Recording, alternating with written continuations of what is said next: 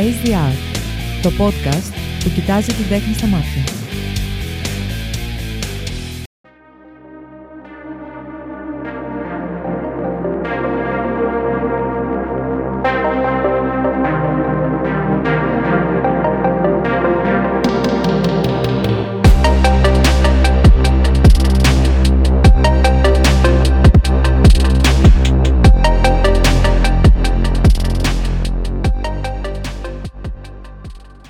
Face the Art Podcast by Cretanews.gr, επεισόδιο τέταρτο της δεύτερης σεζόν. Στο μικρόφωνο και αυτή την Πέμπτη, όπως κάθε δεύτερη Πέμπτη στις έξι, ο Φίλιππος Μαράκης. Με αρκετή χαρά και ενθουσιασμό, θέλω να δηλώσω ότι πλέον το Face the Art Podcast εκπέμπει και μέσα από το Streamy, το μεγαλύτερο ελληνικό music portal με όλα τα top ελληνικά podcasts, μουσικές, ραδιοφωνικές εκπομπές και άλλα πολλά καλούδια. Άλλωστε μπορείτε να μπείτε να το ανακαλύψετε και μόνοι σας στο double-u double-u double-u τελεία streamy τελεία com, όπως ακριβώς γράφεται η λέξη stream συμπληρώνοντας δύο e στο τέλος, streamy τελεία com, ή απλά κατεβάζοντας την εφαρμογή στις smart συσκευές σας μέσω App Store ή Google Play.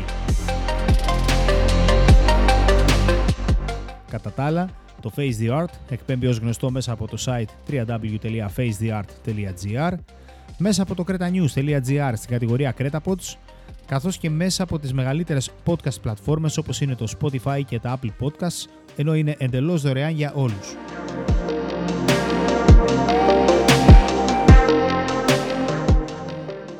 Σημερινή μου καλεσμένη η εικαστικός Αλκυόνη Φλουρή.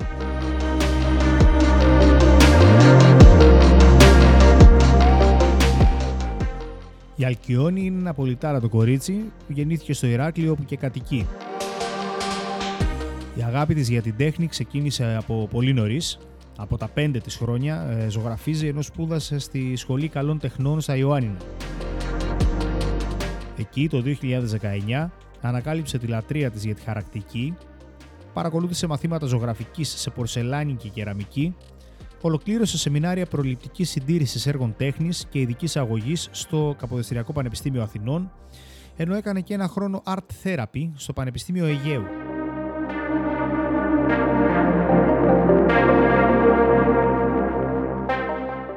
Παρακολούθησε μαθήματα θεατρικού παιχνιδιού και εδώ και ενάμιση χρόνο ασχολείται έντονα με τον πολυμερικό πυλό, όπου και έφτιαξε αρκετές συλλογές κοσμημάτων. Το τελευταίο διάστημα βρίσκεται σε διαδικασία ολοκλήρωσης του πρώτου της παιδικού παραμυθιού και μια σειρά παιδικών βιβλίων ζωγραφικής με έντονο στοιχείο τη γεωμετρία και τις κουκίδες.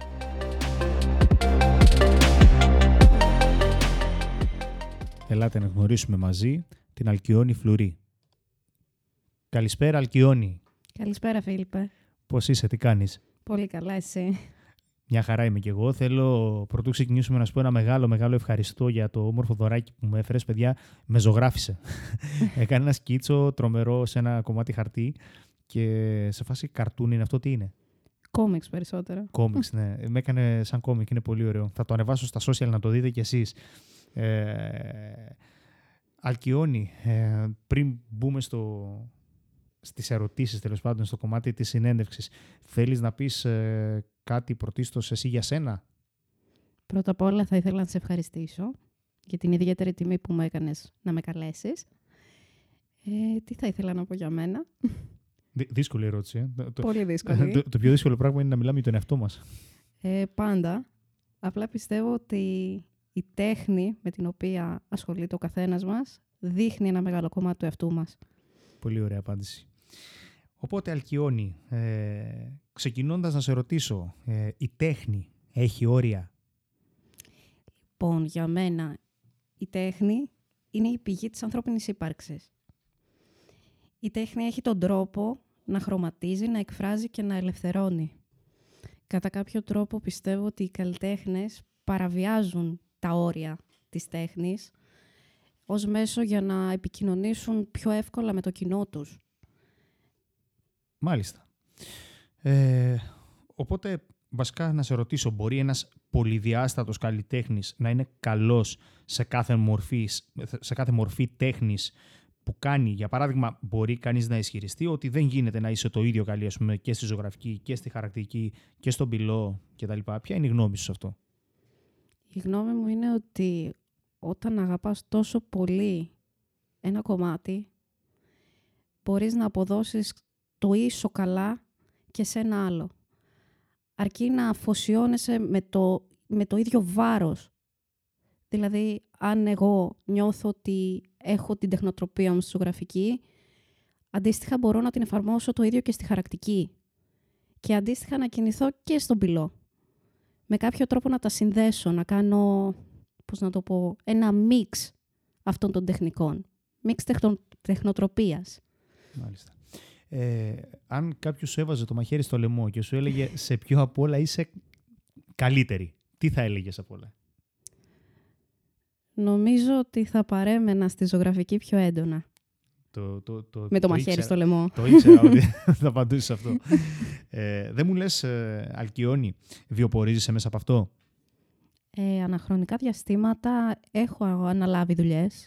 Έχω κάνει τοιχογραφίες, έχω κάνει ετικέτες κρασιών. Κινήθηκα και με τα κοσμήματα. Ε, και περιμένω τώρα αυτό το διάστημα μέχρι να ολοκληρώσω το καινούριο project. Μήπως μπορέσω να κάνω την πρώτη έκθεση που θέλω πάνω σε αυτό και μετά να κινηθώ εμπορικά. Θα, θα, σου πάρω, θα καταφέρω να σου πάρω καμιά κουβέντα για την έκθεση ή ακόμη είναι σε αρχικό στάδιο και δεν θες να πεις? Α, δεν είναι κρυφό. Είναι, είναι στα σκαριά, γιατί πρέπει να τελειώσει αυτό που θα σου αποκαλύψω σε λιγάκι, που θα με ρωτήσεις. Και από εκεί και μετά, ναι. Μάλιστα. Οπότε, για πες μας, και ποιον έτσι έχεις πρότυπο, ποιο ζωγράφο θαυμάζεις και γιατί? Λοιπόν, ε, θα σου έλεγα ότι από τους καλλιτέχνες που έχω αγαπήσει περισσότερο είναι ο, ο Μονέ. Ήταν ο ιδρυτής του Ιμπρεσιονισμού και αυτό που λατρεύω σε αυτόν είναι ότι εστίασε με τις πινελιές του και με το δικό του μάτι να καταφέρει να δείξει στο κοινό του με όχι τόσο ρεαλιστικό τρόπο τα τοπία, τα χρώματα και τα συναισθήματα. Ρε Αλκυόνη, για πες μου, τι, τι είναι η ζωγραφική για σένα? Η ζωγραφική για μένα είναι αναπνοή, θα έλεγα. Για κάντε Όταν... έτσι πιο... Η αίσθηση που έχουν τα χρώματα όταν τα αγγίζω, όταν τα μυρίζω και όταν μπορώ να αποδώσω αυτό που βγαίνει από μέσα μου, ε, είναι σαν να παίρνεις μια βαθιά αναπνοή, σαν να γεμίζεις κάτι θετικό. Προτού πιάσεις τα, τα πινέλα, τους μαρκαδόρους, δεν ξέρω με τι ζωγραφίζεις τέλος πάντων. Αλήθεια, με τι ζωγραφίζεις? Το τελευταίο διάστημα με τα μαρκαδοράκια περισσότερο. Ωραία, προτού πιάσεις λοιπόν τα εργαλεία της ζωγραφικής σου. Ε, έχεις κάποιο πλάνο στο κεφάλι σου? Δηλαδή, ρε παιδί μου, λες ότι τώρα θα ζωγραφίσω και θα κάνω αυτό, ή ξεκινάς τελείως αυθόρμητα και αυθαίρετα, αν θες ακόμα, και δημιουργείς? Μπορεί ένα έργο μου να έχει ξεκινήσει με, με πραγματικά μια κουκίδα. Και όσο προχωράει, να εξελιχθεί σε, σε κάτι που βγαίνει μέσα από το μυαλό μου. Ζωγραφίζεται η ψυχή? Μπορείς να ζωγραφίσεις ένα συναίσθημα? Mm, ενδιαφέρον ερώτηση. Νομίζω ότι οι περισσότεροι πίνακες ή τα περισσότερα, τα περισσότερα κομμάτια που δημιουργεί ένας καλλιτέχνης βγαίνουν από μέσα του. Οπότε, αν περνάει μία δύσκολη κατάσταση, νομίζω ότι με τα χρώματα που θα χρησιμοποιήσει, με τον τρόπο που θα τα επεξεργαστεί, θα αποδώσει αυτό που νιώθει. Αν περνάει μια ωραία κατάσταση. Πάλι. Γιατί ξέρεις, έργο τέχνης μπορεί να δημιουργήσεις μέσα από, τη, μια, μέσα από οποιαδήποτε έντονα συναισθηματικά φορτισμένη στιγμή. Αυτό μπορεί να είναι χαρά, αυτό μπορεί να είναι λύπη, αυτό μπορεί να είναι χαρμολύπη, αυτό μπορεί να είναι οτιδήποτε. Έχουμε για κάποιο λόγο υποσυνείδητα στο μυαλό μας ότι... Ε, καλλιτεχνικό συναίσθημα ίσον κάτι μυστήριο, κάτι που βγάζει λίγο λύπη για κάποιο λόγο. Αυτό που σου λέω το έχω διαβάσει. Είναι, ναι. Ναι, είναι, είναι τρομερό.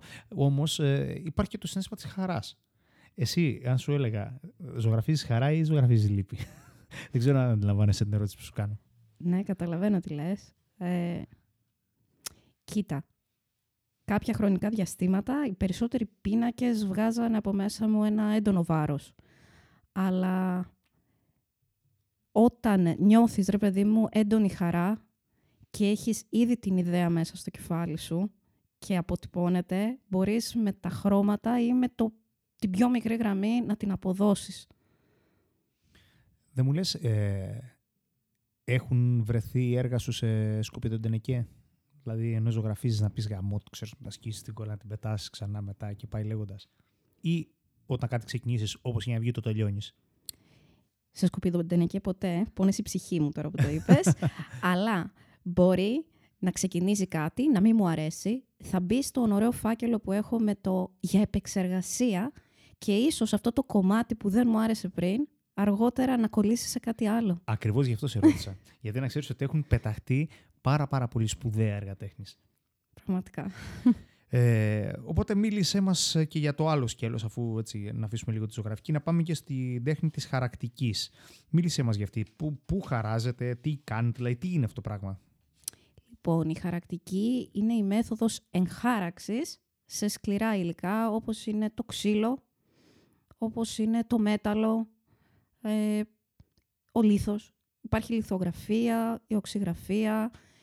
Είναι ο τρόπος να αποτυπώσεις μοτίβα, σχέδια με διαφορετικά εργαλεία πάνω ναι, σε ένα ξύλο. Ε, και στην ουσία, κρατώντας το χαραγμένο αυτό κομμάτι ξύλου, που ονομάζεται μήτρα, με ένα χαρτί μπορείς να πάρεις το πρώτο σου τύπωμα και παράλληλα μπορεί να βγάλει αρκετές τυπώσεις μετά και να τις φέρεις στη μορφή και στα σημεία που θέλεις. Ε, εσύ, στο κομμάτι, μιλάμε τώρα για χαρακτική, τι, τι χαράζεις, ας πούμε, που, τι δουλεύεις περισσότερο σαν υλικό και πώς αυτό ε, σχετίζεται πάλι με τα, με τα ισόψυχά σου, ας πούμε, με το, με το κομμάτι, δηλαδή δημιουργείς τέχνη μέσα από τη χαρακτική? Ε, θα ξεκινήσω με τα πρώτα μου χαρακτικά που ένιωσα, ρε παιδί μου, μια έντονη επιθυμία να το μάθω στη σχολή. Ε, πήρα κάποιο σχέδιο, το χάραξα σε ξύλο και μετά άρχισα να ψάχνω κι άλλα υλικά. Εν τέλει κατέληξα στο λινόλεο μου. Είναι, ένα... είναι μια μοκέτα δαπέδου. Χρησιμοποιείται σε πολλά πράγματα. Πώς την είπες? Μοκέτα δαπέδου, λινόλεουμ. Λινόλεουμ, οκ. Okay. Δεν, δεν γνωρίζω τι είναι, να σου πω την αλήθεια μου. Ε, θα το δεις από παιδικούς σταθμούς μέχρι νοσοκομεία. Είναι ένα υλικό το οποίο είναι τελικά πολυδιάστατο κι αυτό. Και, και χαράζεις πάνω σε αυτό? Χαράζεις με σκαρπέλα πάνω. Μάλιστα. Και επειδή από τότε μου άρεσε να κάνω μορφές περίεργες με τελίτσες, γενικά πάντα χρησιμοποιούσα τις γραμμές και τις τελίτσες στα σχέδιά μου, το ίδιο έκανα και εκεί. Ε, δημιούργησα μορφές ε, χαραγμένες σε σημεία με πάρα πολλές τελίτσες. Μάλιστα. Ε, η τέχνη Αλκυόνη είναι γνωστό ότι σχετίζεται άμεσα, όπως είπαμε και πριν, με την ψυχοσύνδεση. Τόσο του καλλιτέχνη όσο και του θεατή, θα πω εγώ. Θα συσχετίσω αυτή την ερώτηση με το σεμινάριο Art Therapy που ολοκλήρωσες και θα σε ρωτήσω αν σχετίζεται με αυτό. Τι θα πει δηλαδή Art Therapy? Δεν, δεν το γνωρίζω, δεν ξέρω τι είναι. Η θεραπεία της τέχνης, ή αλλιώς Art Therapy, είναι μια μορφή θεραπείας που χρησιμοποιούμε ε, για να μπορέσουμε να βελτιώσουμε τη φυσική αλλά ακόμα και την ψυχική κατάσταση ενός αθο- ατόμου. Βοηθάει το άτομο να εκφράσει τα συναισθήματά του, να βρει τον εαυτό του και να διώξει το φόβο που μπορεί να νιώθει μέσα του. Με διάφορες μορφές τέχνης. Από τη μουσική μέχρι τη ζωγραφική, μέχρι το θέατρο, όλες αυτές οι μορφές τέχνης μπορούν να βοηθήσουν το άτομο να εξελίξει και να βελτιώσει τον εαυτό του. Τρομερό. Ε, η αλήθεια είναι ότι εντάξει, από μόνη της, ας πούμε, η οποιαδήποτε μορφή τέχνης ε, λειτουργεί σαν ψυχοθεραπεία. Το, αυτό που λέγαμε και με κλειστά μικρόφωνα πριν. Ναι. Ε, πόσο μάλιστα να μπορέσεις να αποκτήσεις κάποιες βάσεις κάποιος, ε, έτσι ώστε να το, να το δουλέψει λίγο παραπάνω και να κάνει, να κάνει αυτού καθ' αυτού ψυχοθεραπεία μέσω της τέχνης. Τρομερό. Έχεις αποκομίσει κάτι από αυτό το πράγμα, έχεις κάτι να θυμάσαι? Κοίτα, ήταν. Ε, πήρα πολλή πληροφορία πρώτα απ' όλα από το σεμινάριο αυτό, ένα έτος, ε, και προσπάθησα να το εφαρμόσω κιόλας μετά και σε μένα. Δηλαδή πήγα και παρακολούθησα εγώ σαν το άτομο που του κάνουν art therapy. έτσι ώστε να μπορέσω να νιώσω τι θα βιώσει το άτομο όταν θα, όταν θα προχωρήσω και ίσως κάνω κι εγώ. Έχεις κάνει ποτέ σε κάποιον? Ε, προς το παρόν όχι, αλλά είναι μέσα στα πλάνα κι αυτό. Ωραία, βά, βάλαμε στην ατζέντα. ε, μέσα στα διάφορα που κάνεις, μας δες ότι ασχολείσαι και με τον πολυμερικό πυλό. Κάνοντας κοσμήματα κυρίως, έτσι. Ε, τα κάνεις για πάρτι σου αυτά ή τα εμπορεύεσαι? Λοιπόν, πώς ξεκίνησα με τον πολυμερικό πυλό, θα σου πω πρώτα απ' όλα. Έφτιαχνα ένα πίνακα και ήθελα αντί για γύψο να χρησιμοποιήσω κάποιο άλλο πυλό γρήγορα ψημένο για να κάνω διαστάσεις. Και τελικά κατέληξα να βγάζω, ξέρεις, γεωμετρικά πάλι σχήματα, τα οποία μπέρδευαν τα χρώματα μέσα. Και μπορεί να πέρασα πάρα πολλά βράδια, να ξημερώνομαι, φτιάχνοντας κάτι άλλο και κάτι άλλο, μέχρι που πάλι δημιούργησα μορφές και πάλι βρήκα, βρήκα μία κλίση και μία ιδιαιτερότητα σε αυτό το υλικό ε, τρομερή. Έκανα κάμποσες σειρές με μικρά κοσμήματα, με μεγάλα κοσμήματα. Να, Φίλιππα, έχω και ένα στο λαιμό μου. Εκπληκτικό, παιδιά. Ναι, τα παρουσίασα στην έκθεση που έκανα στο χωριό μου το καλοκαίρι, στο Χώνος Μυλοποτάμου. Θα σε ρωτούσα ποιο χωριό είσαι. Είμαι από το Γενή Καβέ. Όσοι θέλει, από το Γενή Καβέ, λοιπόν, εκεί πέρα, παιδιά, έχει εκπληκτικό, όπως το λένε, φαγητό, μια ταβέρνα, δεν θυμάμαι τώρα το, το όνομά της, στο Γενή Καβέ. Πηγαίναμε, πηγαίνουμε με τα αυτοκίνητα χειμώνα περίοδο, τρομερό. Άσχετο, ήταν μια παρένθεση. Ήταν μια ωραία παρένθεση αυτή. Άμα θέλετε να πάτε, παιδιά, να... φάτε, να κάτσετε δίπλα στα τζάκια. Πολύ ωραία. Για πες. Ε, πώς ξεκίνησα τώρα να κάνω πιο μεγάλα και διακοσμητικά. Ε, πήρα επιρροές από τα ζώδια. Ναι, καλά το ακούτε. Έκανα ολόκληρη σειρά με τα ζώδια και μορφές. Είναι μόνη της συλλογή κοσμημάτων. Όπως και με τις πριγκίπισσες της Disney. Και τώρα... από τον άλλο μήνα και μετά θα ξεκινήσω να φτιάξω μια σειρά που να παραπέμπει στο, στο project που θέλω να υλοποιήσω σε λίγο. Και θα σας πω γι' αυτό. Ωραία. Α, ανυπομονώ να μου πεις γι' αυτό project. Δεν μου λες τι, ποια η σχέση σου με τα ζώδια? Είμαι τοξότης. Πέρα από αυτό, εντάξει. ε, δεν μου λες, ε, Αλκυόνη, πώς θα ήταν η ζωή σου χωρίς τέχνη? Νομίζω ότι θα χρησιμοποιήσω την πρώτη λέξη που μου ήρθε, αδιάφορη. Δεν νομίζω ότι θα μπορούσα να είμαι σε ένα κόσμο που να μην ανοίξω το ραδιόφωνο και να ακούσω μουσική. Ένα κόσμο χωρίς ραδιόφωνο, χωρίς θέατρο, χωρίς ζωγραφική. Νομίζω ότι δεν θα είχε κανένα ενδιαφέρον για μένα, ένας κόσμος χωρίς τέχνη. Εγώ θα πω ότι δεν θα έχει ενδιαφέρον γενικά ο κόσμος χωρίς τέχνη, όχι για σένα, γενικότερα. Θα συμφωνήσω δηλαδή απόλυτα. Ε, να, μην τα, να μην τα υποβιβάσουμε και υποτιμήσουμε και όλα τα υπόλοιπα, αλλά... Κεφάλαιο παιδικό παραμύθι. Μίλησέ μου γι' αυτό. Και να το project, το project που λέγαμε πριν. Α, οκ. Okay. Οπότε είναι, ε, μαθαίνουμε αυτή τη στιγμή τα, το τι σκοπεύει, τι έχει στο μυαλό της η Αλκυόνη. Ε... Ξεκίνησα να εικονογραφώ, όχι να γράφω. Ξεκίνησα να εικονογραφώ το πρώτο μου παιδικό παραμύθι, το οποίο ονομάζεται το Δέντρο της Ζωής και ελπίζω να είναι ιδιαίτερα ελπιδοφόρο και για τα παιδιά, αλλά και για τους μεγάλους. Και τα κοσμήματα που λέγαμε πριν θα είναι μια σειρά που θα έχει χαρακτήρες του, του παραμυθιού. Ε, να βάλεις να ακούσεις το πρώτο επεισόδιο του πρώτου κύκλου του Face the Art που είχα καλεσμένη την εκπληκτική της συγγραφέα, την Κλέρι Καμπάνη, η οποία πρωτού κάνει το Πάμε για Μόκα, τέλος πάντων, που ήταν το πρώτο της ουσιαστικά βιβλίο ενηλίκων, έγραφε και γράφει δηλαδή ακόμα παιδικά παραμύθια. Είναι τρομερή, μπορεί και να εμπνευστείς, δηλαδή, είναι, είναι πάρα πολύ καλή.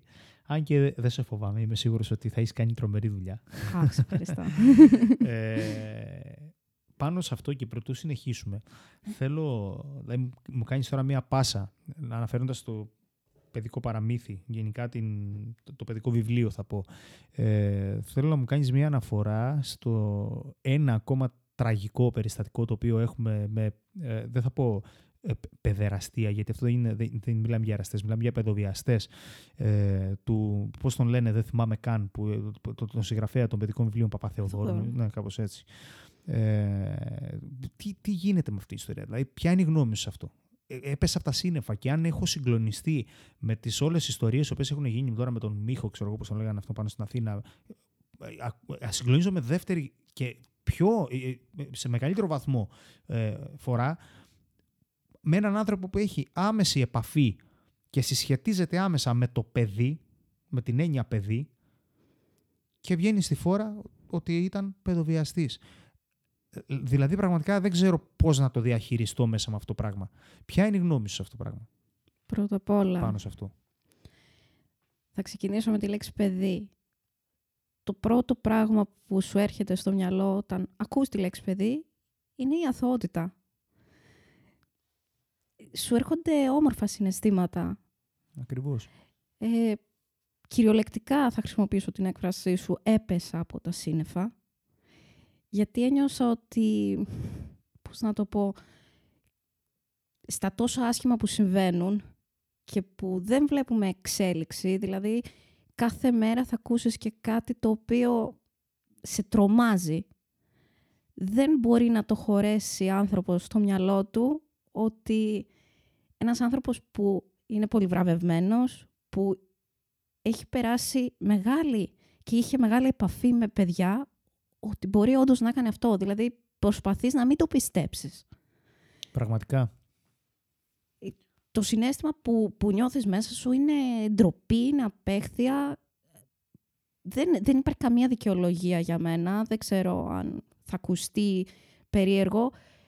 Γιατί ακούσαμε ότι ήθελε να το χρησιμοποιήσει για ένα, για ένα του βιβλίο. Δεν είμαι ο άνθρωπος που πιστεύει ότι για να κάνεις κάτι πρέπει να το βιώσεις στο πετσί του. Δηλαδή, αν εγώ θέλω να γράψω ένα αστυνομικό, δεν θα πάω δεν να σκοτώσω να το μισό κόσμο για να μπορέσω να γράψω ένα βιβλίο. Δε, δεν υπάρχει δικαιολογία. Μα συγγνώμη, είπε αυτό το πράγμα πραγματικά σαν δικαιολογία. Ε, δεν το ήξερα. Ακούστηκε ότι μάζευε το υλικό του για να γράψει ένα βιβλίο. Δηλαδή, βίαζε παιδιά για να μπορεί να είναι πιο, πιο κοντά στο. Να, να είναι πιο ρεαλιστικό το βιβλίο του. Μιλάμε τώρα σοβαρά.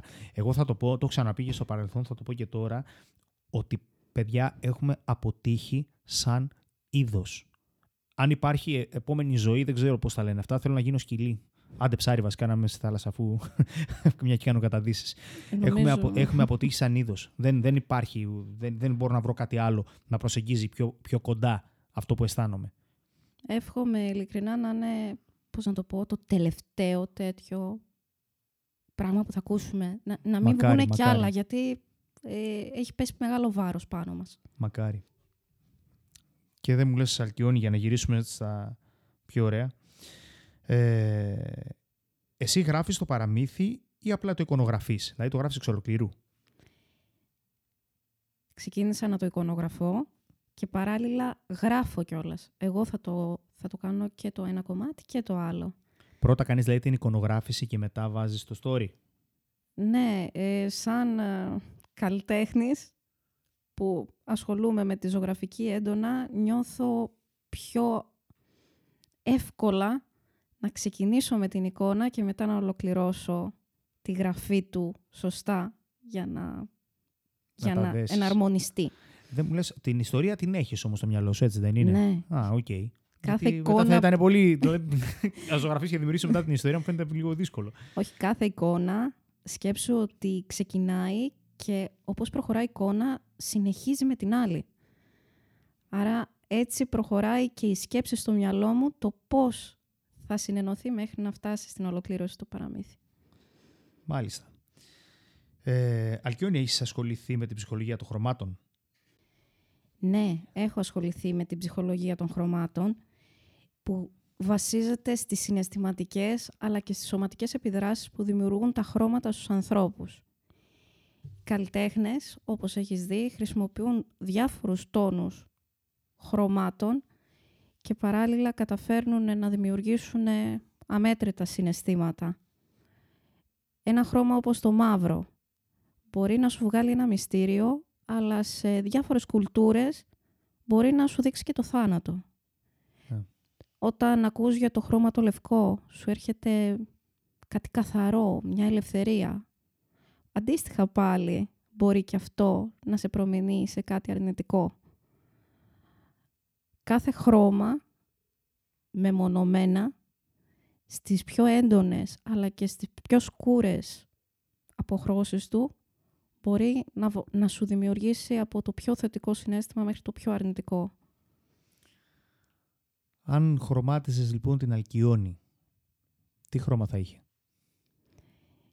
Μου είναι δύσκολη ερώτηση, γιατί δεν θα μπορώ να διαλέξω μόνο ένα χρώμα, αλλά θα χρησιμοποιούσα σίγουρα γήινα χρώματα στην Αλκυόνη, τα χρώματα του φθινοπόρου. Και θα μπορούσα να της δώσω το κίτρινο χρώμα. Το, το, το κίτρινο χρώμα είναι το χρώμα της χαράς. Ε... Είναι το χρώμα της χαράς το κίτρινο χρώμα? Ναι. Είναι το χρώμα της χαράς. Αφού είναι λοιπόν το χρώμα της χαράς, πες μου και τι σε χαροποιεί και τι σε πληγώνει. Γενικότερα, όχι αναφορικά μόνο με την τέχνη. Αυτό που με χαροποιεί μπορεί να είναι η πιο μικρή λεπτομέρεια, πώς να το πω, ένας ωραίος καφές το πρωί, ε, μία βόλτα με φίλους, μία ωραία ταινία, ηρεμία, ένα ωραίο πρωινό που δεν έχεις βάρη μέσα σου. Και αυτό που με πληγώνει περισσότερο είναι ότι βλέπεις ανθρώπους να σε βλέπουν, αλλά να μην σε βλέπουν στην πραγματικότητα. Ο κόσμος έχει γίνει λίγο αδιάφορος με τα πάντα γύρω του. Ίσως αυτό είναι το συναίσθημα που μου προκαλεί μια περισσότερη δυσφορία, ότι δεν ερχόμαστε ο ένας πιο κοντά με τον άλλο. Δυσκολευόμαστε πλέον. Ναι. Τι ωραία κουβεντούλα, Αλκυόνη. Πολύ χαίρομαι που σου άρεσε η κουβέντα. Μου άρεσε πάρα πάρα πολύ. Θέλω να σε ευχαριστήσω ξανά που μου χάρισες αυτό το όμορφο μισάωράκι και σε μένα βασικά και στους ακροατές μας. Ε, να σου πω ότι ήταν πολύ ενδιαφέρουσα η συζήτηση και μου άρεσαν πάρα πολύ οι απαντήσεις σου, στο λέω με πάσα ειλικρίνεια. Σε ευχαριστώ πάρα πολύ και πάλι για την πρόσκληση και για τη συνομιλία και για τη γνωριμία. Βεβαίως, εννοείται. Η χαρά μου είναι να, να ξέρεις ότι ένα, ένα βασικό στοιχείο μέσα από το podcast είναι ότι γνωρίζω ενδιαφέρουσες, ενδιαφέροντες, πώς είναι, προσωπικότητες. Ενδιαφέρουσες προσωπικότητες, ναι. Ε, και με χαροποιεί πάρα πάρα πολύ αυτό. Ε, να ευχαριστήσω και με τη, με τη σειρά μου και εσάς για ένα ακόμα επεισόδιο Face the Art Podcast by Cretanews.gr που ήσασταν μαζί μου, μαζί μας. Ε, να πω ότι ως γνωστό το Face the Art εκπέμπει εντελώς δωρεάν για όλους. Ε, εκπέμπει μέσα από το site double-u double-u double-u τελεία face the art τελεία gr, εκπέμπει από το cretanews τελεία gr στην κατηγορία CretaPods, μέσα από τις μεγαλύτερες podcast πλατφόρμες όπως είναι το Spotify και τα Apple Podcasts και πλέον και μέσα από το Streamy, μεγάλη μας τιμή, ε, το οποίο μπορείτε να, το, είτε να επισκεφτείτε το πόρταλ streamy τελεία com είτε να κατεβάσετε το application τόσο σε συσκευές iOS όσο και σε Google Play, να μας ακούτε όπου κι αν είστε. Σας ευχαριστούμε πάρα πάρα πάρα πολύ. Εις το επανειδήν.